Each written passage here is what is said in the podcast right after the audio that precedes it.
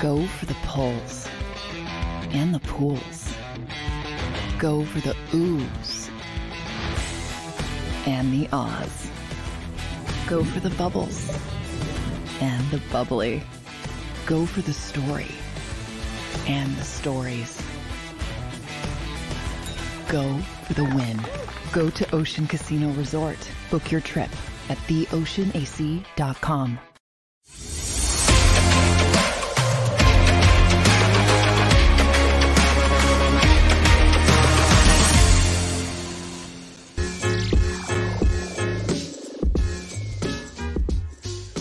What's up, everybody, and welcome in to the Philly Sports Power Hour on this quiet Thursday in Philadelphia. Really, no news, nothing going on with the Eagles. It's like you can't even turn away from the computer. I was just telling my producer, Xander, I got to constantly be on my phone with all the news popping from the NovaCare complex. Season is over, but the news is just getting started. So we're going to break it all down. Big press conference yesterday. Give you guys my opinion on that. I want to get some of your opinions in the chat on that as well. And then news breaking this morning. As expected, it looks like Vic Fangio is en route to Philadelphia to sign a contract to become the new defensive coordinator of the Philadelphia Eagles. So I want to talk about that as well. And we're going to be joined, like we are every Thursday, by my man, Mark Farzetta. Get Farzi's opinion on a lot of this. If you guys were here last week when Farzi joined the show, him and I disagreed about what the future direction should be of this Eagles organization. I wanted to keep Sirianni. He was ready to move on. So we'll talk about that as well. See if he feels any better now after that press conference yesterday and after the news of Vic Fangio being hired. But good morning to my Power Hour crew. We are live on the JAKIB Sports Network on YouTube. We are live on TikTok as well. We are on Twitter. We're everywhere. So let's get a little roll call from the Power Hour crew. I see Wine Niners Wine in the house early, talking Philadelphia Flyers, representing the Fly Guys today, but we'll talk a little bit of Fly Guys, but mostly Eagles will carry the day today. I see Jason A Team, heat seeking moisture missile, David Laprati, Bridget Tobin, prettiest girl in the chat. I'm a little biased. Prettiest girl in the chat. It's my fiance, so you guys don't think I'm just a creeper. William Stark, Stephen Patton, Elliot, Kevin Savard, Dankbirds, Twiz, Denise Lorada, Michael Robertson, Decoy Gaming, John Harvey, Bry Guy. We got a lot of people in the house today. Sorry if I missed you, but welcome in to the Power Hour. But before we jump into the Eagles, because they're going to carry the day today, Flyers back in action tonight. I think they have the Red Wings tonight. And obviously, the news yesterday, we talked a little bit about it with Carter Hart and the investigation. So we'll see how things play out with all of that. I'm not going to comment too much on that. I want to see how all that plays out. But Briere had his press conference yesterday. Sixers are also back in action tonight against the Indiana Pacers. Unfortunately, I was hoping to see a big test for the Sixers, but Halliburton is still out with an injury. So Pacers are a little short-handed, but they're back in action tonight. Let's see what Embiid does as an encore to his 70 points. But let's jump in because obviously it is all about the Philadelphia Eagles today. News reported right before the show Vic Fangio will be the next defensive coordinator of the Philadelphia Eagles. And I want to talk about that. But before we get into that, let's go back to yesterday's press conference. Howie Roseman, Nick Sirianni, end of the season press conference. Let me first tell you, and I'm sure you've heard this already from a lot of people. The fact that they say the press conference is going to start at approximately 2:30 and they don't start the damn press conference until 301 31 minutes. We all have lives. I'm sitting here at my computer waiting for the press conference to start for 30 damn minutes. We got stuff to do, man. And then they come out, and this is the part that pissed me off the most. I know people are angry about some of the things that were said, but this was the part that pissed me off the most is they sit down after coming out to the press conference 31 minutes late and Howie Roseman starts the press conference with, let me explain why this took so long. I think he's about to explain why they are 31 minutes late for the presser that we all are waiting for. No. He starts to tell us why it took so long that they didn't give us a press conference until Wednesday when the season ended over a week and a half earlier. Doesn't even mention, hey, sorry, we're 31 minutes late. It's just, hey, the reason that we're here on Wednesday and we didn't do an end of the season press conference last week. And he goes into the fact that they lost on Monday night and they gave the team off on Tuesday and they had to do exit interviews the rest of the week. Then there was a snowstorm. That just pissed me off. Not even a mention to, hey, sorry we kept you waiting for 31 minutes. Anyway, I'm I'm a very timely person anyway. I think punctuality is one of the best assets you could have. You tell someone you're going to be somewhere at a certain time, you should be there at a certain time. I can't stand being late. I will leave extra early just to make sure I'm not late for a meeting, to make sure I'm not late for a dinner or an event. I'll tell you what, you guys are getting me on a rampage now. Nothing pisses me off more than when you decide you're going to go to dinner with maybe another couple or a friend and you guys agree on the time of dinner. And let's say you agree, we're going to meet at seven o'clock for dinner. Well, I get hungry and I get hangry. So if you tell me we're going to meet for dinner at seven and you roll in at 7:30, oh, dude, I lose my mind. I lose my mind, man. Anyway, we got to talk about the Eagles, not about people showing up late. But let me give you a little bit of advice be punctual in your life. It's very considerate to the people that you told you'd be there. Anyway, let's jump into some of the things that were said because I know a lot of people were angry about the press conference. I know a lot of people said this was the worst press conference they've ever seen there were some good things in there that I thought. I wasn't happy with some of the comments that were made, but there were a couple things that were said that I was okay with that actually made me feel better about the upcoming season. But let's first start because I told you guys yesterday three questions I wanted answered. And the first question I wanted answered was who made the decision to move on from Sean Desai with only four games left in the season and turn that defense over to Matt Patricia. And that decision ended up being the nail in the coffin of this season. The defense wasn't great before they switched over to Matt Patricia, but they at least had some good hands of football, had some games where they held playoff teams to 17 or less points. But under Matt Patricia, it was a disaster. And I wanted to know who made that decision. And I don't care what they said yesterday. I think they were full of crap.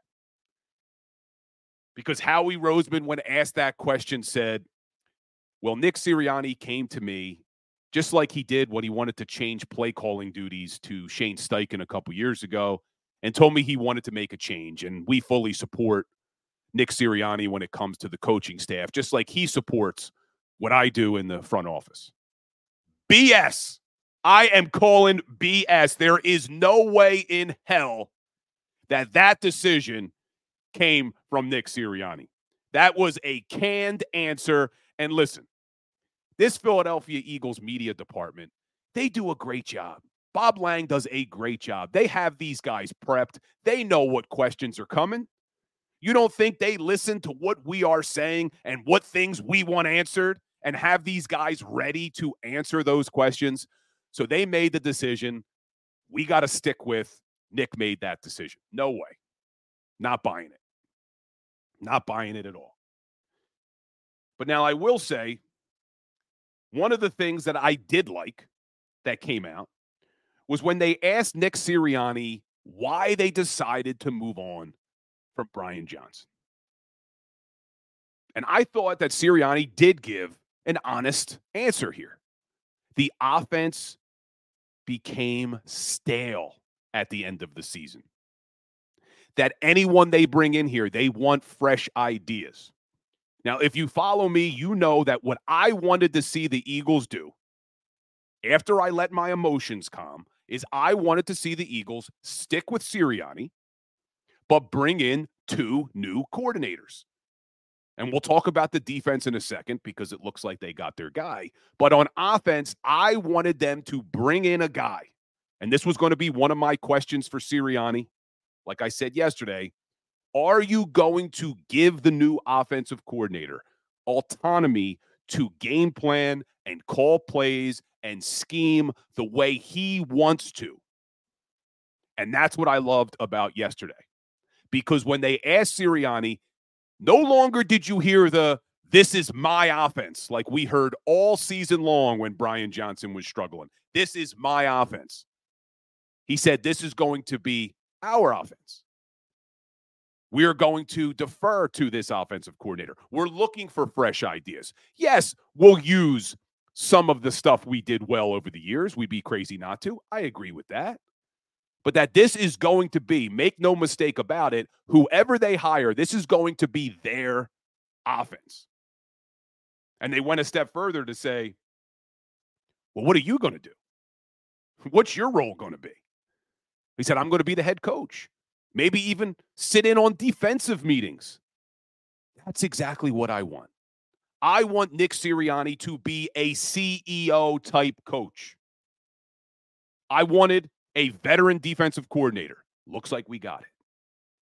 I still want a veteran offensive coordinator. Not sure they're going to go that route or not, but whoever they turn this offense over to, I want it to be their offense. I want them to be able to game plan and scheme and call plays without Nick Sirianni saying, This is my offense. So that was my favorite takeaway from the press conference yesterday. That it looks like we are going to get some, as Sirianni said, fresh ideas for the offense. Now, jumping back to Howie Roseman, what I didn't like was when he was asked about personnel. Because if you followed the show yesterday, that was another question I wanted answered. Are you going to change your philosophy specifically at linebacker and devaluing the linebacker position? And when Howie Roseman was asked about the personnel on the defensive side of the ball, I didn't like that he said there are some preconceived notions that we don't care about linebacker and then went on to say we had a lot of belief in Nakobe Dean coming in. We were confident that we would have been able to find an off-ball linebacker, and we did in Zach Cunningham. And if you look at the tape, Zach Cunningham had a really good season. That answer pissed me off because that answer to me was Howie Roseman basically saying, Look, you guys think we don't value the linebacker. You don't know what you're talking about. Unfortunately, Nakobe Dean got hurt. And hey, look at the guy we found in training camp. He played pretty well. Ridiculous. Your linebacking crew was an embarrassment this season. Now, if they're going to try to sell us on the idea that we're going into this season again, putting all of our hopes on Nakobe Dean, and this is nothing against Nakobe Dean. I know a lot of you guys who follow college football. Oh, Nakobe Dean's a beast. Nakobe Dean's a beast. Maybe he is. Maybe he will be. He was great at Georgia.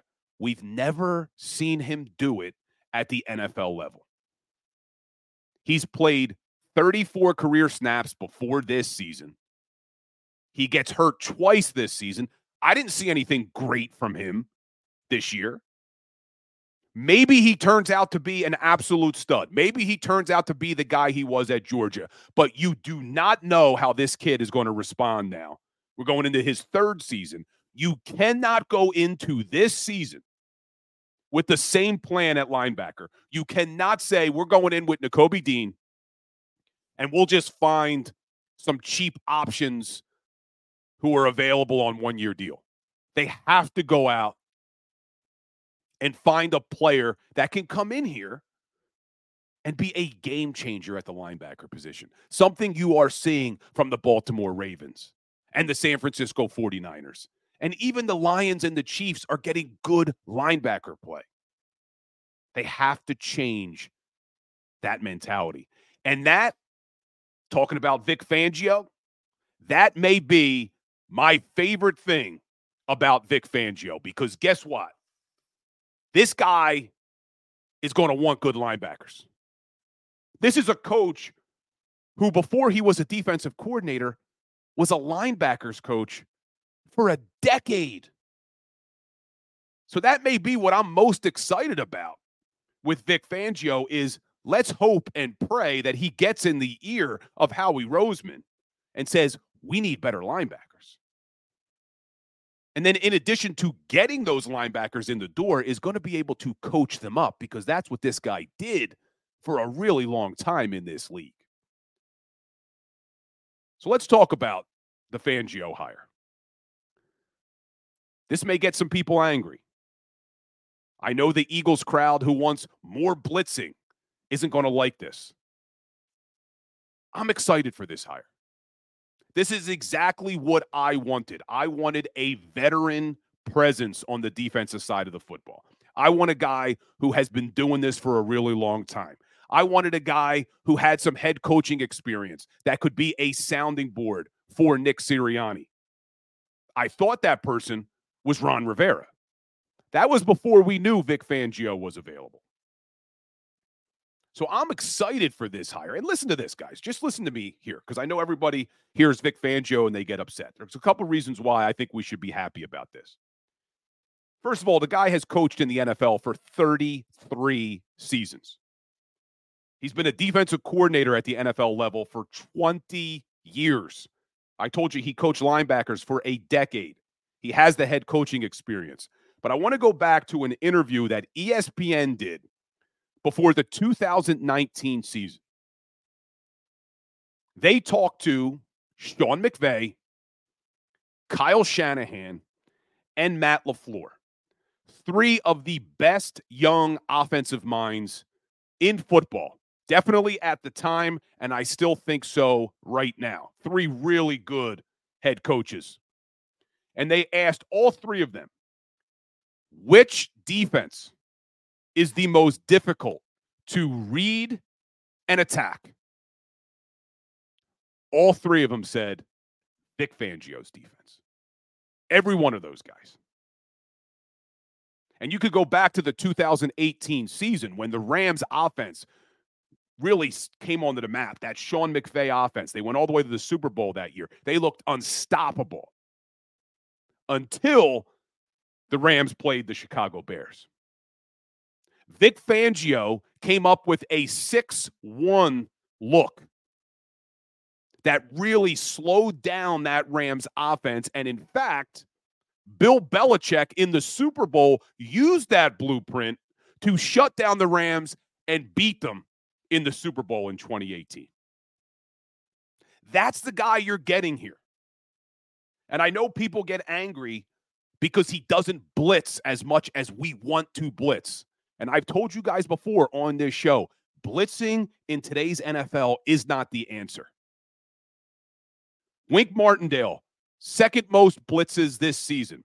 His team finished 29th in the league in sacks. Everybody wants Wink Martindale. Blitz, blitz, blitz. 29th in the league in sacks. He had less sacks than the damn Eagles did. And you saw how bad they were at the end of the season. Brian Flores, Minnesota Vikings, number one in the NFL in blitzing. They finished 19th in sacks, tied with the Philadelphia Eagles. Vic Fangio's defense, 27th in blitz rate. Everybody's going to freak out. 27th in blitz rate, third most in the NFL in sacks. You don't win in today's NFL by blitzing. It's just not the reality. I like this hire. And especially, look, if you're going to run a Fangio scheme that they've been running now for the last three years, it's pretty damn nice to get the guy who created the freaking scheme. You want to run a Fangio scheme? Go out and get Vic Fangio. To me, love the hire. But we're going to talk to Mark Farzetta when we get back, guys. I'm hoping Farzy's a little bit more positive today. Him and I were going at it a little bit last week, not agreeing. Curious if he agrees that Vic Fangio was a good hire. So stay tuned, guys. We'll be right back with my man, Mark Farzetta. Go to get your game on. Go for the beers. Go for the cheers Go for the hit and the hits. Go for the stakes and the stakes. Go to get your parlay on. Go to get your party on. Go for the scene. Go for the screens. Go for the gallery. Go for the win. Go to Ocean. Visit theoceanac.com to plan your visit. At Pond Lehocky, we've recovered billions of dollars for our clients, and we're confident we can do the same for you. With over 250 years of combined courtroom experience, we've helped over 100,000 injured clients obtain some of the largest settlements in Pennsylvania. One conversation is all it takes to help you and your family get back on track. If you've been injured in an accident, give Pond Lehocky a call.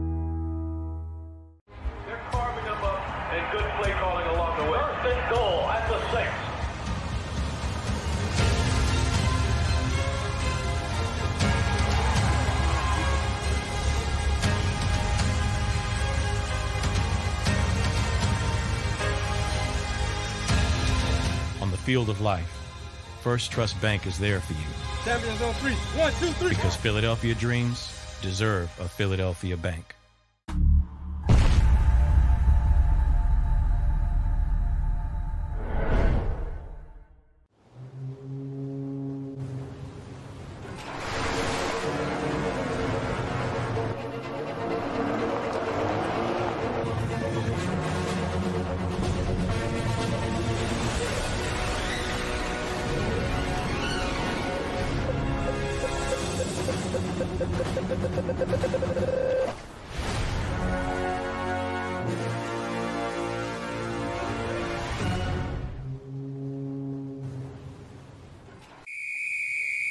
Underdog Fantasy has a way for you to play alongside your favorite football team all season long with their fantasy pick'em game. You pick between two to five players, select whether they'll go higher or lower on one of their stats, then do what you usually do on a Sunday watch the games. You can win up to 20 times your money in a single game by going five for five. It's a fantasy game, and the sports betting show wants you to get involved. Go to UnderdogFantasy.com. When you sign up, use the promo code WIN, and Underdog will double your first deposit up to $100. That's UnderdogFantasy.com. Use the promo code WIN. Do you stream on a Roku, Fire Stick, Google TV, or Apple TV? Now you can watch 6ABC 24 7 with the 6ABC Philadelphia streaming app. And the big story on Action News. Search 6ABC Philadelphia and start streaming today. E A G L E S. Eagles.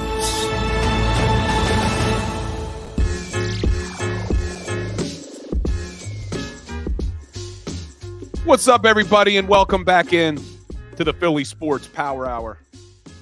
Before we bring on my man Mark Farzetta, I got to respond to my man Mr. Rudy Poo in the chat saying, Bill, if the DC doesn't blitz, I don't want to hear it. We are doomed. Well, Rudy Poo, I just gave you the stats, man. Brian Flores, number one blitzer in the entire NFL, 19th in sacks. Wink Martindale, number two blitzer in the entire NFL, 29th in sacks. Unfortunately, this isn't Madden and this isn't the NFL of the 90s, man. Blitzing just doesn't work as effectively as it used to work. You can create pressure without bringing the blitz. But let's bring on my man, Mark Farzetta, get his opinions on everything going on with this Philadelphia Eagles team. What's going on, my brother? well, I've done a lot of rushing around for it only being 10 20 in the morning. However, I'm in the best I have been in the last 24 hours, just polished off a nice peanut butter and jelly sandwich. It's been a minute since I've had one of those. So I'm all in all feeling pretty good, my friend. How are you? I'm doing okay. I'm doing okay. Look, I said to you 1020 hit. You were here at 1020 because we believe in punctuality. Philadelphia Eagles organization. Anyone who watches my show knows punctuality isn't a thing. I uh, I, I'll start at 605, 610, 630. I started today at 602. But that's that's just because I had a I had a Fox 29 hit at 7:45, so I was actually on time today. So that there you go. But yeah, they they started pretty late there yesterday. I I was waiting for something to drop. I was waiting for some news because a lot of times they'll be around like whatever the time is. They'll be within five ten minutes of it. Yeah, being a half hour, I thought, oh wait, maybe something's cooking. And sure enough, midway through the press conference, Adam Schefty Shefty bombs the press conference by being like, by the way, over here, Eagles are going to be hiring Vic Fangio. Dolphins just let him go. It's, uh, a, it's an interesting press conference, needless to say. It was. And, and we'll get to the Vic Fangio news, but let's stick with the press conference for a second. And I will tell you, punctuality is something that I find very important. Xander will tell you, our producer, I am here every day, 957. Every single day. Today I had to rush around. I had my kids this morning. Dude. Had to take them to breakfast. We went to First Watch. I like First Watch. Uh, took the kids to First Watch and then dropped them off, and then I had to rush back to be here. But let's go. talk about that that press conference. So it was funny. I was saying to the Power Hour crew before you joined. Not only were they late, Howie Roseman then starts the press conference and says, "Let me explain why this took so long."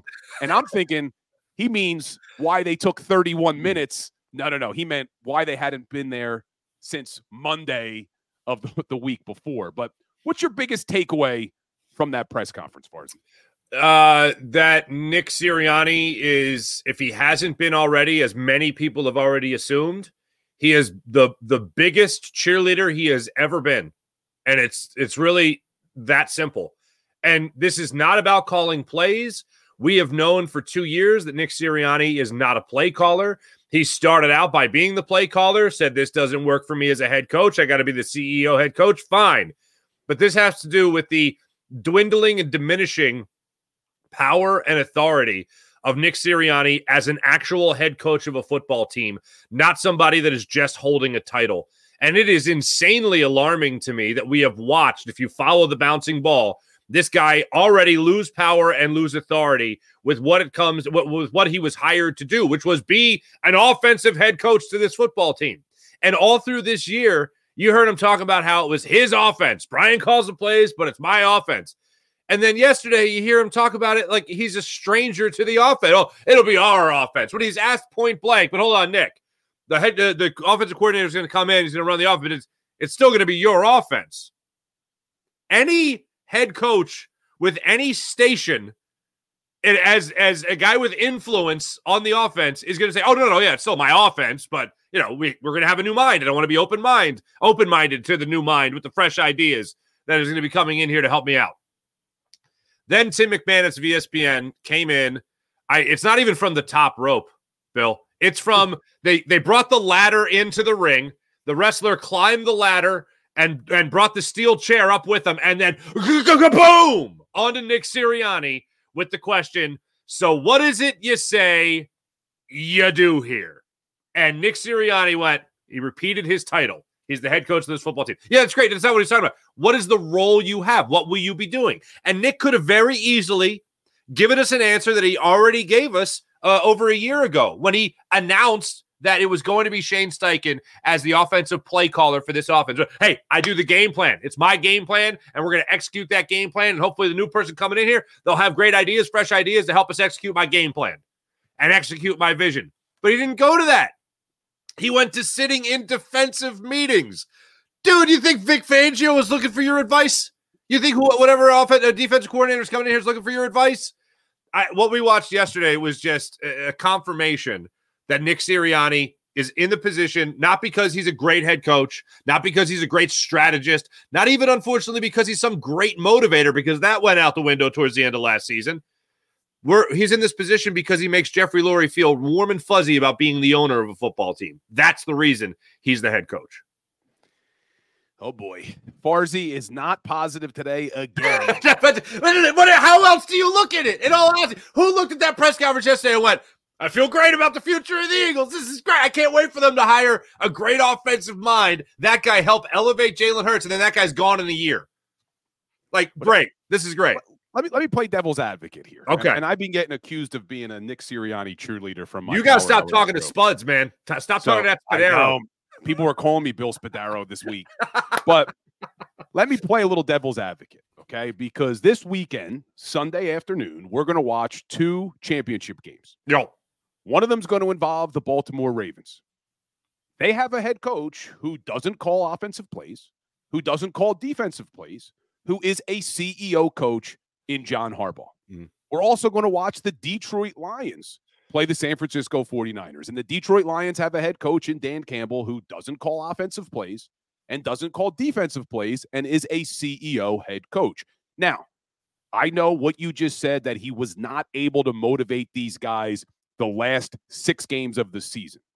But I do think when we look at the last three years, can we really just completely throw out the window everything that Nick Sirianni has been able to accomplish? Because when he did have a good offensive coordinator with Shane Steichen, and he did have, I'm going to call him good, quote unquote, defensive coordinator in Jonathan Gannon. Yes. This team had a ton of success. Mhm. They had one of the best seasons in franchise history that came up a half short of really being the best season in franchise history. So are we ready to just throw all that out the window and say Nick Sirianni can't have success in this league as the head coach of the Philadelphia Eagles? I am. I am absolutely. That's why I did not want him to return as the head coach of this football team. And the reason is this look, again, the, the play calling stuff is, I, I don't even give it to, I don't even, it's so common throughout the NFL to not have a head coach. It's so much more common now for the CEO head coach than it's ever been. And I don't really have that much of a problem with it.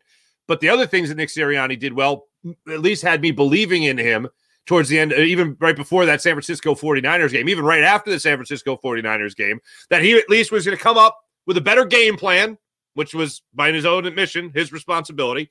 Uh, he was going to come up with a way to pull this team's focus and make sure they were focusing on the Dallas Cowboys. And his offense couldn't even get into the end zone in that game.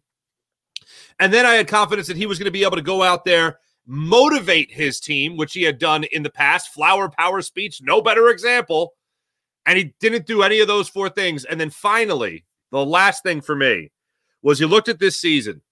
And what really stuck in my craw about yesterday's press conference was how much ownership he took over making the change from Sean Desai to Matt Patricia. And Matt Patricia and, and Howie Roseman said yesterday, "Oh yeah, Nick came to me with that uh, you know request, and our job is to support Nick." First off, let me just say this: I don't believe it, but let's. I said the same thing in the first Okay. segment. Parson. Okay. I said it was absolute BS, man. Okay, so but Nick Sirianni then takes the he gets asked the question. I think it was Jimmy Kempski asked the question: Would you do it again? Would you do it again? And Nick, rather than going down the hindsight revisionist history, said, "You know, we are where we are now." Okay, but I made the decision at the time because I thought it was best. I thought it was best for our football team. This is a head coach that if he's not calling plays, then you better knock these other core values, whatever, out of the park. And he did a horrendous job of doing it. And the best case example of that, if he really did make the call, I had my fa- I I I thought it would be the best thing for the team at the time. There was no worse decision made with this football team than what they did with Sean Desai and Matt Patricia. And you can really tell that by the way the locker room responded to it openly into microphones. No better example than Darius Slay. No better example than Haason Reddick when he talked about how the higher ups wanted to make that decision and how difficult it is to learn terminology from a new defensive play caller with four freaking games left in the season. And Nick Sirianni wants to be the guy that has his pulse, his fingers on the pulse of the locker room. It- it- it's abandoned ship. And and now he comes out with his press conference yesterday and he's talking about other people coming in. So great. So my vote of confidence in Nick Sirianni being this great CEO head coach is you be even more of a CEO where you're hands off and you do less and other people do more and somehow you're supposed to look better. That doesn't make me feel good about the very near future of the Philadelphia Eagles. And again, I'll paint it for you. If if they have some great resurgence next year, those coordinators aren't sticking around. Vic Fangio Well- probably is going to stick around. but Fangio will. Fangio will, but probably not. Oh, by the way, it's not exactly a brag that Vic Fangio wants to come here. Your your geographically your your geographic location is helping you make this this signing simply because he wants to be here close to his family. Not great.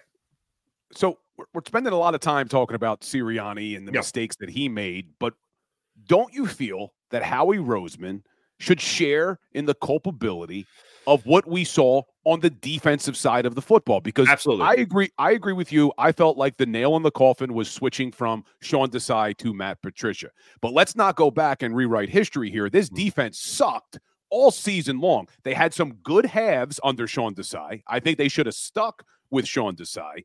But the real issue on the defense was a severe lack of personnel. And that came because Howie Roseman ignored the linebacker position, tried to fix it with aftermarket parts, ignored the safety position, tried to fix it with aftermarket parts. And the p- thing that bothered me the most at yesterday's press conference is when he was asked about that defensive personnel, Howie Roseman said, Well, there are some preconceived notions that we don't value the linebacker position. Uh, But so, how much responsibility do you put on Howie Roseman for what we saw on the defensive side of the a, football? a ton. Uh, to answer that question, a ton. There's no there's no denying it. But in terms of trying to live in some semblance of reality, Howie Roseman is not going anywhere. Howie Roseman from Jeffrey Lurie is getting the Ed Snider to Bobby Clarke kind of thing. You know what I'm saying? Like li- flyer for life. All right, GM, director of player personnel for life. The, the, guy came back after the Chip Kelly debacle, came out of the broom closet that Chip and Jeffrey put him in. The Chip's like, hey, get in there. And Jeffrey's like, you better get in there. And he got in there. And then he comes out and two years later, he wins the Super Bowl. So he's not going anywhere. So when you look at what could possibly change, it's the head coach above anything else. That didn't. Howie's not changing. But that doesn't mean, to your point, he is um, blameless in this scenario because this Eagles philosophy, and he did say before he said the line about there's a misconception about you know, whether or not we we devalue the linebacker position. There's not a misconception. We're just reporting the news of what you do. That's exactly what you do. You don't have it up there with the cornerback position. You don't have it up there with the defensive line position, obviously. You certainly don't have it up there even with the safety position. Granted, granted that over the last couple of years, you've had to you know scratch and claw to find somebody to play the safety position. And then when you finally had them in linebacker and TJ Edwards and in the safety spot in Chauncey Gardner Johnson, they were gone. They were gone. So no, you don't have that much value compared to the other positions, it's certainly a devalued position. But before he got into all that, he said, look, we make it pretty obvious how we like to build our team. And they do. When it comes to the defense, they want to build the defensive line and they want to build the corners. And for more context, Howie Rosen was asked a question about the defensive line, and that's how he answered it. He answered it by going off on his own, saying he took an opportunity there to say to everybody, all right, hold on a second. I know what everybody's thinking. We don't give a damn about linebacker. Nakobe Dean not being healthy enough to play is a huge hit to the future plans of the Philadelphia Eagles because they were going to get third round money on a starting middle linebacker for a couple of years. And unfortunately, doesn't look like it's really going to work out because first you need to see Nakobe Dean stay on the football field to really make that fair assessment. But as of right now, it has been an utter failure. That's one of the main things I'm taking away from them hiring Vic Fangio as a positive is this is a guy who coached the linebacker position for a decade. I can't imagine that he's not going to go to Howie Roseman and say, "Hey, look, we need better linebacker play." Mm-hmm. So that's what I'm hoping. But don't get me wrong. Look, I'm mad at Howie Roseman. I don't think he did a great job building this roster on the defensive side of the football. But I'm not calling for Howie Roseman's job either. Uh, for me, and this gets people angry, I was okay with Sirianni coming back. I'm more than okay with Howie Roseman coming back.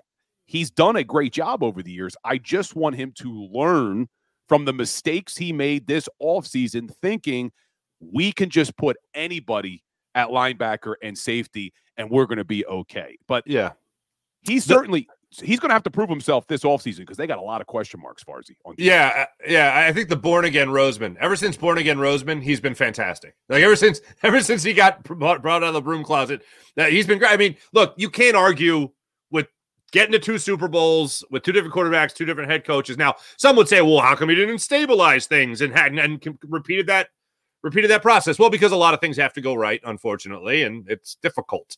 However, to get back to those two with two different co- coaches and two different quarterbacks is a, is a wild thing.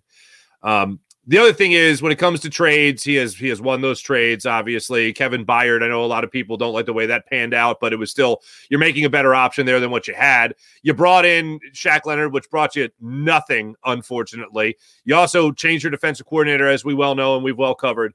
But I look at this offseason as a day where, or, or an offseason where they will will invest in their defensive coordinator. And I 1000% agree with you. If you're looking for a reason to be optimistic, if you're the, the biggest Nick uh, Vic Fangio hater, if you're the biggest Vic Fangio hater, a reason to be optimistic is that they're not going to tell Vic Vic Fangio isn't coming here to be told what to do. Like he could just retire. He's been around long enough. I'm sure he's doing fine. And instead of just living near his family, I'm sure he could like move in with them or something. that he's choosing not to do that.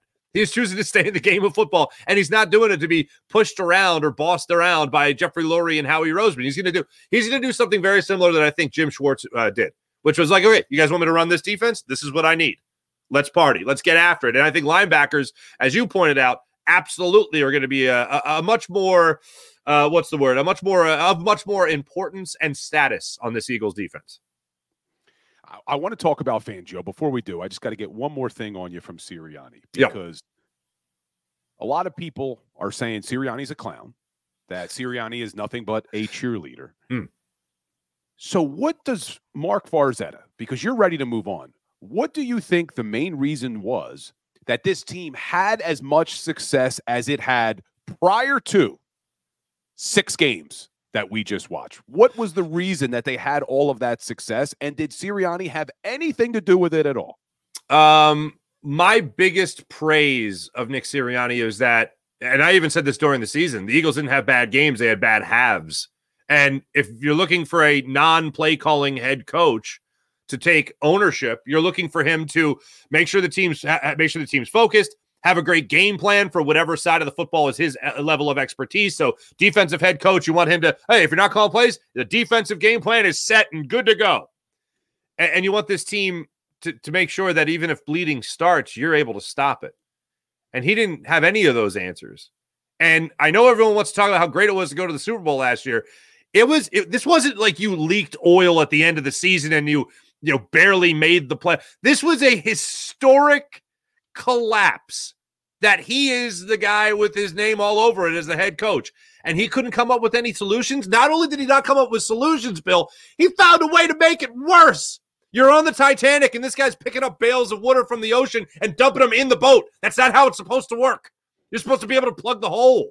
And, and that's unfortunately what happened. And I thought one of the most telling things from yesterday's press conference was when he answered the question when he actually answered the question bill with anybody with with a pair man you get asked the question what's your okay so what's your job anyway? And you're supposed to be the guy in charge?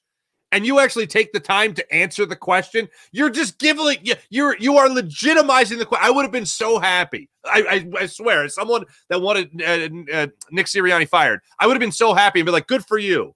If he would have said i'm the head coach of an nfl football like of a football team what do you want what do you mean, what's my job? Like, if he would have copped an attitude, I would have been like, good for you. But he went on to talk about sitting in defensive meetings, his poster board of like uh what an inspirational poster board of his core values. And then this is the part I literally laughed out loud. How he swooped in and saved him by going, Hey, I, I haven't had a question. I haven't got a question. Somebody asked me a question. And I was like, damn, son, Howie just did you a favor. And that was the most horrifying part of it. I know I'm going to get killed again for being a oh, Sirianni oh, cheerleader. Oh, oh look at you. I got to just say it. Don't you think that we are really underestimating the effects of a Super Bowl hangover? This is the reason why no NFC team has gotten back to a Super Bowl after losing in 50 damn years. And when we talk about the quote unquote epic collapse, this team was not a 10 and 1 football team. We said it every single week we came on the show. They're not playing that great of football. Mm-hmm. They're getting lucky. They're not that good. And then they finally showed us who they were the last six games of the season. And now it's fire Nick Sirianni because he hasn't been able to do what literally, this is not an exaggeration. This is not a cheerleader. No coach in NFL history has ever gone to a Super Bowl lost both his offensive coordinator, his defensive coordinator, and won more than 11 games and gotten past the divisional round. So, because Nick Sirianni wasn't able to do something that no NFL coach in the history of the Super Bowl era has ever been able to do, he's a clown and he should be fired. to me, that's an overreaction. Uh, that sounds totally appropriate to me. All right, let's talk about Vic Fangio. Let's Yeah, get some yeah. positivity going here. What do you think of the hire? I I support it. I like the hire. Before you answer, let me tell you this, and I kind of gave away the answer. 2019, there was an interview done by ESPN. They talked to Sean McVay, Kyle Shanahan, and Matt LaFleur, three of the best offensive minds in the NFL. And they asked those three coaches, which defense is the most difficult to read and attack? Do you know what they all said? Every one of them? Uh, Jonathan Gannon. No, uh, Vic Fangio. Vic Fangio. So, what do you think of this hire? Uh, I I know I should hate it, and I know a lot of people hate it because they're tired of the name Vic Fangio. But I liken it to this, and I think it's a pretty decent comparison. Okay, if you're a music fan, for instance, uh, do you go see the cover band or do you want to see the actual band? Because over the last three seasons here, we've seen the Vic Fangio uh, cover band, like I don't know, uh, you know, Pearl Jam by Jonathan Gannon. Like I don't want to see that. I want to see Pearl Jam. I don't want to see the cover band to Pearl Jam. And now this is what you're getting. You're also getting not just the actual guy running the show, you're getting a guy with all that experience and a guy who was established and respected in the league. I look at this defensive coordinator hiring like I wanted the Eagles to look at a new head coach hiring. I want to see a head coach of this football team that I know is in charge. Even if Jeffrey Lurie is going to do his meddling, even if Howie Roseman's going to have his input, if the analytic department is going to have their input, I at least want to know that the guy making decisions on game day is the guy in charge, and that guy is my head coach. That's why I wanted Jeffrey Lurie to just bowl up however much money it would take and throw it in the face of Jim Harbaugh and say, "Come on over, fella. Let- Let's let's cure the the problem we have right now with this quarterback. Let's help out this offense. Let's bring in some new ideas. Maybe you get the band back together for the success that they had or the good runs that they had in the Fangio Harbaugh era in San Francisco. Maybe you put that together. Unfortunately, that's not the case. But I look at this defensive coordinator hiring with Vic Fangio as if it is the right move right now with this Eagles team. They have been so enthralled with his philosophy. I heard you say it through the break. We'll finally get the guy. If you want the Fangio defense, get Vic Fangio. They got Vic Fangio. And I think it's a guy that the Eagles will respect enough to build a good defense. I agree. And people are responding to me saying the 2019. They're saying, oh, well, it's five years. It's 2024. Well, let's look at what the Miami Dolphins defense did. Now, this is a defense last season under Vic Fangio who had a lot of injuries. Jalen Ramsey missed time. Jaelan Phillips missed time. Bradley Chubb missed time. Andrew Van Ginkel missed time. This defense still finished top 10 in yards against, top 10 in takeaways, top 10 in rushing yards against, top three in sacks, top three in pressure rate. I'm excited for this hire. I agree with you. I'm excited for it. Now, let me ask you this. They bring on a veteran guy in Vic Fangio at defensive coordinator who, if the Eagles have a good season, you're probably not losing him, which is a mm. positive. What do you want to see on the offensive side of the football? Do you want to see a coordinator that has a similar resume, a veteran guy that they're not going to lose, or do you want that young, up and coming offensive coordinator? Uh, to me, look, if you're good, you're good. Experience certainly solidifies the idea of being good. And, and one last thing on Fangio, I remember going out, I was in San Francisco a lot when those Harbaugh teams were were doing their thing with Alex Smith and Colin Kaepernick and Vic Fangio on defense. And I remember watching that defense and how crisp they were with tackling, how disciplined they were with staying in their lanes. And that's one of the things I really jump back to. I know people talk about quarters and people talk about not blitzing and all that fun stuff, but like the discipline of the defense is what stuck out to me about those San Francisco teams that Vic Fangio ran defensively. Uh, so that's what I'm looking forward to. As far as how this goes from this point on with the offensive side of the football, I'm looking for a guy to come in here and take what what Nick Sirianni bequeathed away yesterday, which was control. I, I need a play caller in here. I need a creative play caller in here. I need someone who is going to be uh, fresh. Uh, look at uh, have an objective uh, standpoint on what happened last year with this team and have an have an answer for it as to why you saw your defense get into the end zone towards the end of the season more so almost than you saw your offense get into the end zone. Like that's to me, that's mind numbing to me. So when I see that new guy come in, I want to see somebody take command of the offense. I want to see somebody take command of the quarterback and help them along the way. If if Jalen Hurts is is openly honest about being coached hard, and I think he is, then I need to see somebody come in there and coach him hard and make him a more disciplined quarterback. So that in those situations they have late in games, and the one I always go back to is 8:15 left in the Seattle game. He's throwing the ball downfield on first and 10 when they're up four points. There is no way, shape, or form that he shouldn't have been chewed out for that ridiculous play call. And if he does want to do his own thing, that shows a lack of confidence in the play caller and Brian Johnson. So someone that is going to hit it off with Jalen Hurts, someone that is going to have him um, approach the game from a mental standpoint the correct way, similar to what we saw a year ago, not what we saw throughout this past season, and someone that is going to yes, get away from the bubble screens, be able to throw to a running back from time to time, someone that is going to build in a hot route for his quarterback when everybody and their mother is blitzing him left and right to start next season. Someone that's going to help him adapt, someone that will bring in that RPO again and use that with a little bit more um, uh, regularity. That's what I need to see. Young or old, I don't care. I want to see somebody come in here that is going to have uh, going to have the the knowledge of how to bring a quarterback along. Okay, I can I can get on board with that, Farzy. I can get on board with that. But l- before I let you out the door, because we're running out of time here, let's switch gears from the Eagles. A lot of question marks, and I want to talk about something incredible that we saw this week that you and I didn't get a chance to talk about. The 70 point performance by our man Joel Embiid. How cool was that, Farzy? I, I've said all year, and I said it in the offseason. The, the the regular season is just entertainment. It's just entertainment. It's for me the preseason leading up to the playoffs where things actually matter. And you know, I'm gonna take it for exactly that. I'm gonna enjoy every second of it. I marveled at the performance.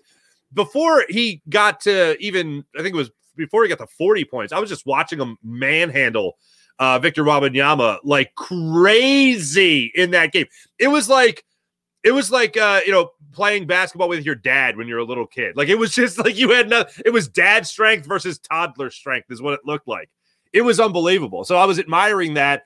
I was admiring the fluidity of his game, hitting shots from the top of the key, hitting shots from the foul line, uh, just outside the block, watching him work in the paint. It was unreal.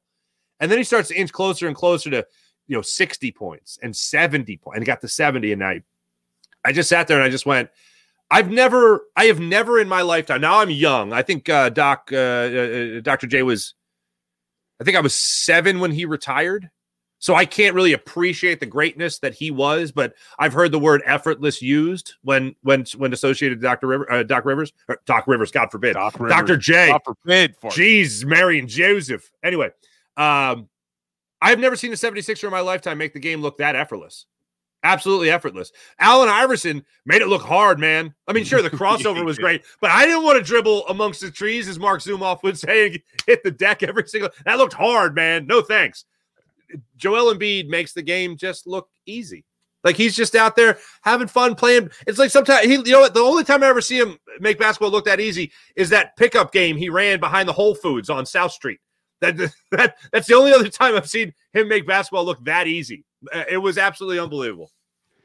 Yeah, and, and too many fans, I've been trying to tell them because I was guilty of this as well, saying, oh, well, do it in the playoffs, do it in the playoffs. But now, what we've seen over the last month and a half, two months with Joel is you got to enjoy what we're watching because we truly are watching one of the greatest performances we've ever seen Yeah. from not only a 76er, but like an NBA player, what he's doing on the court. So I think we do need to enjoy it, and we'll get to the playoffs. Hopefully, we'll beat Doc Rivers in the second round. That'd be poetic justice. He's he's never taken over a team that that had already won. So this will be interesting. Usually he's got I got to show him how to win. Well, they know how to win. They got to show you how to win again. Two quick things on Joel Embiid. One, I loved after the game what he said to Joker about how he's the best player in the league because he's got that championship. So that lets me know that it's on Joel Embiid's mind. Then in his Definitely. post game interview, he said something similar. He said, "This doesn't mean anything. We got to win in the playoffs." And I went, "That's my man. Good, good on you, Joel."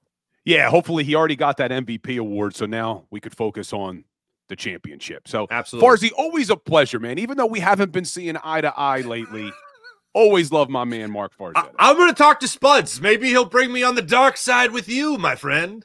I know I've been spending too much time. He doesn't come on anymore. Now that the season's over, we don't bring him on on Yeah. Tuesdays. So maybe I'll replace him. I, I should get Big Sills on the show instead. That would be a complete, no, when are you going to get Big Tom? When are you going to get your boy? When are you going to get DeSandro, Sirianni, and and Fangio for a little the uh, man. for a little God Lamad? yeah, they're gonna have to change the name of the team, maybe. Yeah, right. But oh yeah, my Big, God. Big Dom, man, I, I would love to have him on. He he will he'll never talk. Nah, never nah, nah, talk. nah. No witnesses. No witnesses. Yeah, exactly. but Farzy, I appreciate you, my brother. I'll see you next week. See you, bud. Take it easy. Always fun spending some time with Mark Farzetta.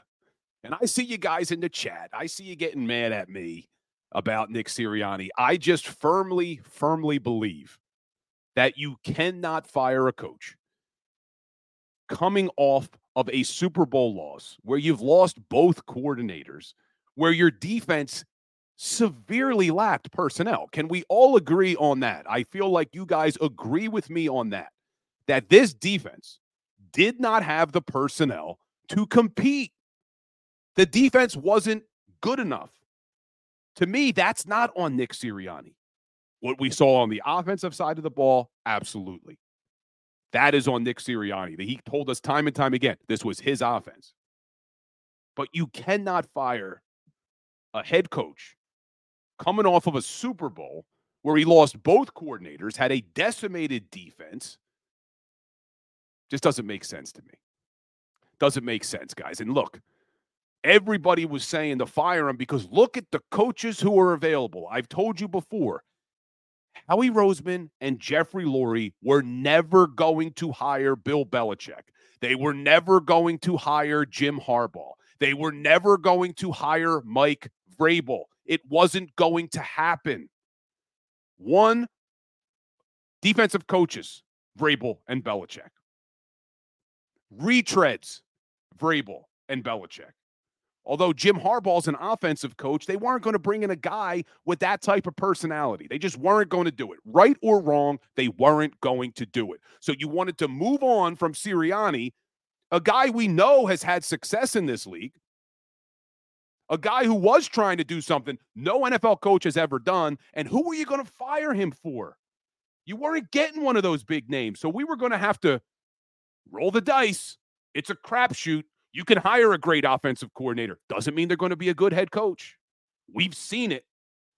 You've seen the New York Giants struggle. You've seen other teams struggle. Look at the Los Angeles Chargers. They just hired Harbaugh. Why? Because they fired Brandon Staley, a guy who was a hot name a couple years ago. Just because you're a good coordinator doesn't mean you're going to be a good head coach. So I will take the devil I know in Nick Sirianni, who's had a lot of success in this league over the unknown for this Philadelphia Eagles football team. But, guys, like we end every Philly Sports Power Hour with a little today in sports history.